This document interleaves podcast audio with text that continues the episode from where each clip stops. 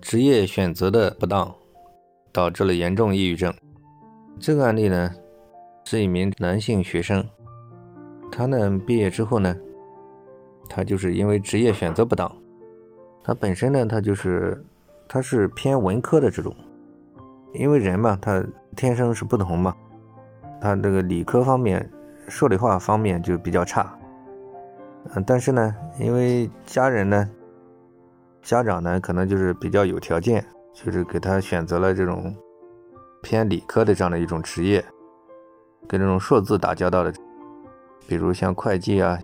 类似这样的一些工作。然后他这个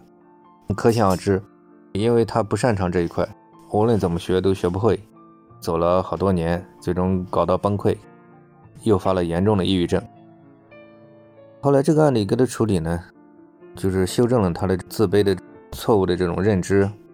因为他这个经历嘛，从根本上底层给他修正了，然后让他再放松一段时间，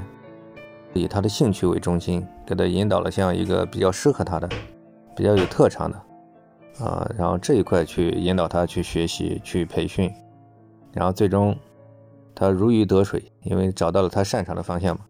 然后最终就是在工作方面就比较顺利。然后他的这种所谓的这种严重抑郁症不治而愈了啊！从过这个案例可以看出来，呃，其实很多抑郁症要搞清楚它的原因的，比如像刚才这样的一例抑郁症，给他吃药，给他各种方式，那都是治不好的，因为这个东西它肯定是越来越重嘛，因为它有具体的这个诱因的，它实际上就是一种工作选择不当。啊，后来把这个问题给他彻底给他弄通了，那其实实际上他其实也就没问题了。所以说不能因此说